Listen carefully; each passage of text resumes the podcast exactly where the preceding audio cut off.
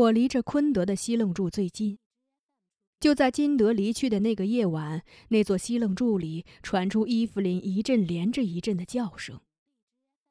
我以为昆德因为金德的死而怪罪伊芙琳，在教训他，就披上衣服，打算劝阻一下昆德。但我走到近前，只听伊芙琳在呼喊：“昆德，我不要，我痛，我痛，我不要啊！”昆德没有讲话，但我听见了他沉重而急促的喘息和一种鞭挞人的风声。他就好像在对伊芙琳哒哒哒的发射着子弹。我明白昆德在用什么方式惩罚伊芙琳了。我返回西冷柱。看见先前还在睡着的维克特已经醒来，他正往火塘里添木柴。他对我说：“俄尼，外面好像有狼在叫，我们得把火弄旺了，吓跑狼。要不狼进来把安道尔叼走，可怎么办呀？”第二天早晨，伊万让大家收拾东西，准备向秋营地转移。我明白，他是要尽快离开这个令大家伤心的营地。只一夜的时间，伊芙琳就瘦了一圈，他眼圈红肿，走起路来还有些跛脚。我们都用同情的目光望着他，只有玛利亚，她投向伊芙琳的是仇恨的目光。我明白，她在内心深深的责备着伊芙琳。如果不是他让金德强行娶他不爱的姑娘，金德就不会死。金德不死，达西就不会怜悯杰弗琳娜而动了娶她的念头。让玛利亚接受杰弗琳娜，等于让她光着脚在冰河上走过，实在太艰难了。玛利亚对达西说：“你要真娶杰弗琳娜，也得等她为金德守满三年孝。”达西说：“我等。”玛利亚又说：“杰弗琳娜现在还属于伊芙琳家的人，这三年她得跟伊芙琳他们住在一起。”伊芙琳和昆德没说什么，他们打量了一眼杰弗琳娜。杰弗琳娜对达西说：“我回我们那里去住。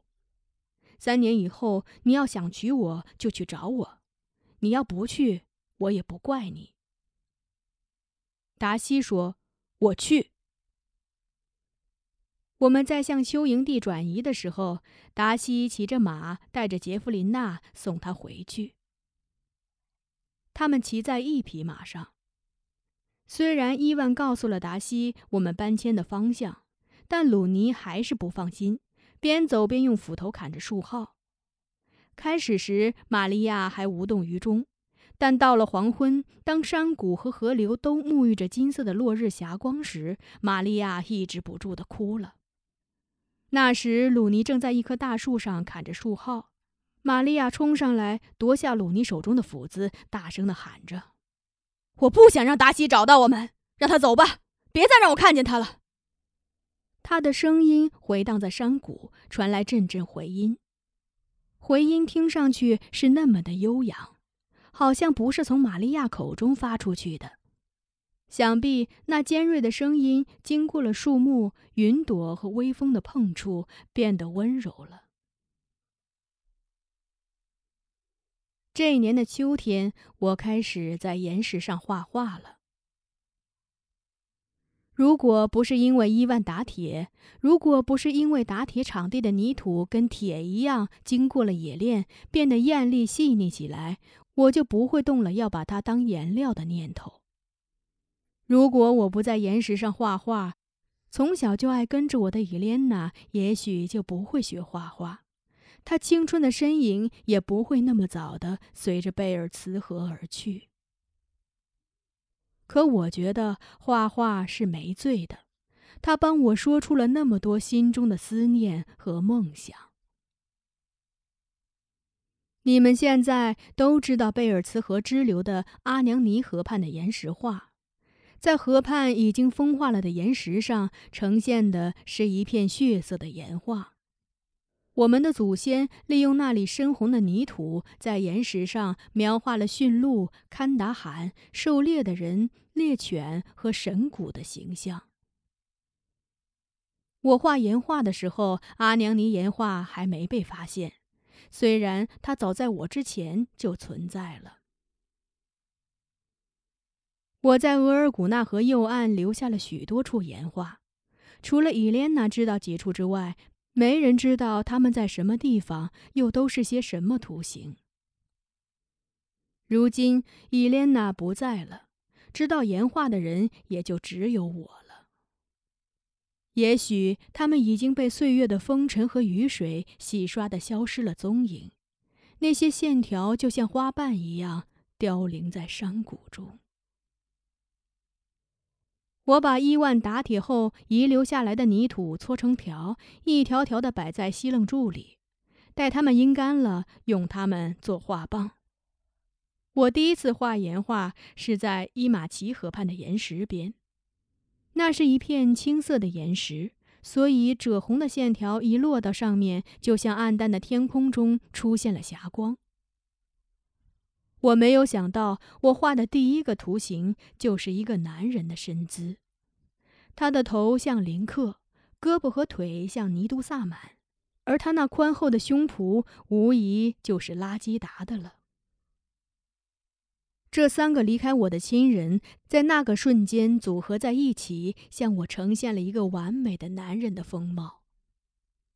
接着，我又在这个男人周围画了八只驯鹿，正东。正西、正南、正北各一只，其次是东南、东北、西南、西北各一只，他们就像八颗星星一样环绕着中间的那个男人。自从拉基达离开我后，我的心底就不再洋溢着那股令人滋润的柔情。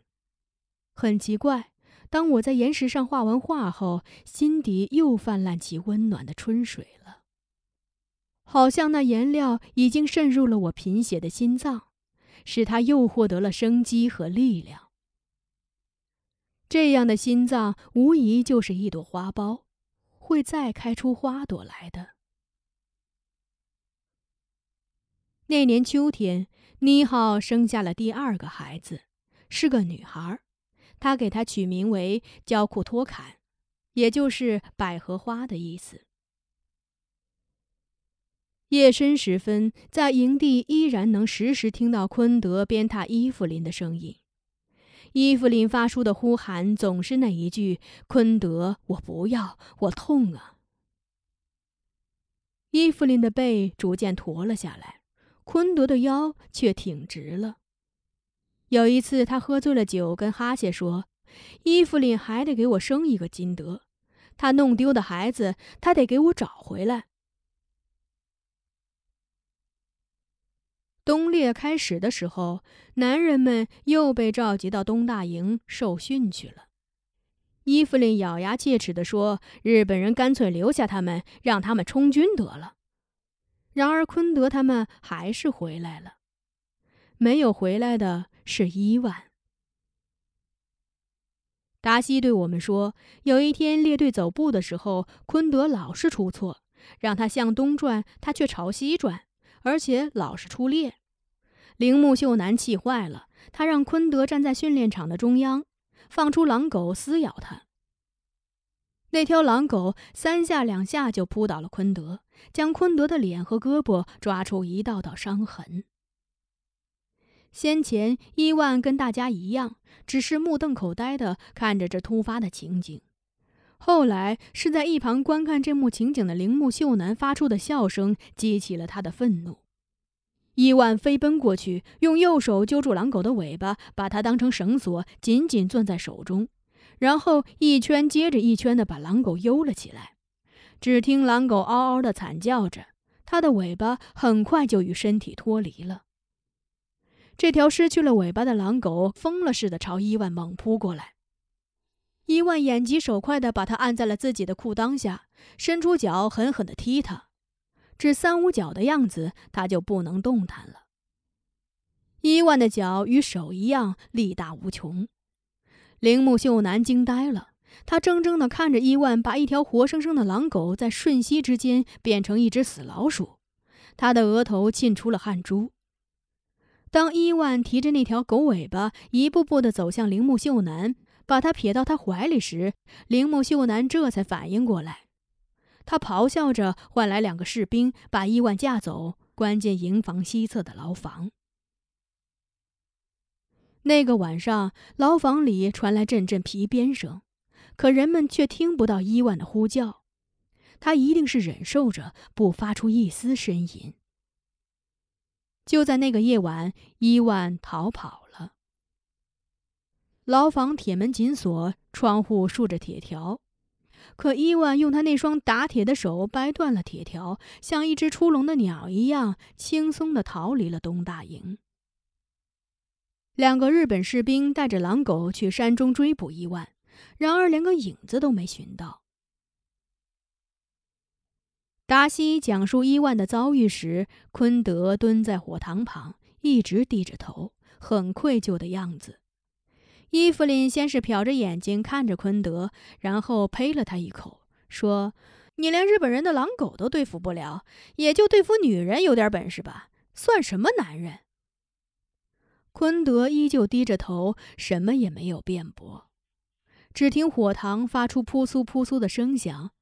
看来是他的泪水滑坠到火上了。从那以后，在夜晚的营地上，再也听不到伊芙琳叫痛的声音了。想必那痛已转移到昆德身上了。伊芙琳的背不那么驼了，他又高声大气地跟人说话了，而昆德的腰却像被大雪压着的枝条似的弯了下来。伊万走了，我们就推举鲁尼为族长。那个冬天，我们猎到了三头熊。尼浩在为熊做封葬仪式的时候，总爱唱一首祭熊的歌。这首歌从那以后就流传在我们的氏族。熊祖母啊，你倒下了，就美美的睡吧。吃你的肉的是那些黑色的乌鸦。我们把你的眼睛虔诚的放在树间，就像摆放一盏神灯。达西回到乌里楞不久，就骑着马去看望杰弗琳娜了。玛利亚终日唉声叹气的，伊芙琳明明知道玛利亚忧戚的缘由，却偏偏还要刺激她。他对玛利亚说：“达西娶杰弗琳娜的事情，你不用犯愁。”他的礼服我来帮助准备。生性温顺的玛利亚这时也会按捺不住愤怒，她气愤地对伊芙琳说：“真要娶那个歪嘴姑娘的话，也不用你做礼服。你做的礼服，谁穿上会有好命运呢？”伊芙琳冷笑着纠正玛利亚的话，说：“你错了，达西娶的不是歪嘴姑娘，而是歪嘴的寡妇。”玛利亚完全被激怒了，他冲到伊芙琳面前，揪住她的鼻子，骂她是狼托生的。伊芙琳却依旧冷笑着说：“好啊，好啊，我得感谢你揪我的鼻子，没准儿能把它正过来呢。”玛利亚就松开手，转过身，呜呜哭着离开了。这对曾经最知心的人，从此变得形同陌路。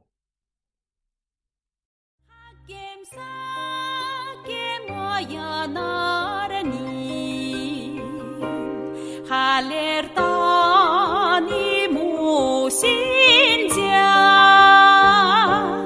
阿赫特米干巴多的面。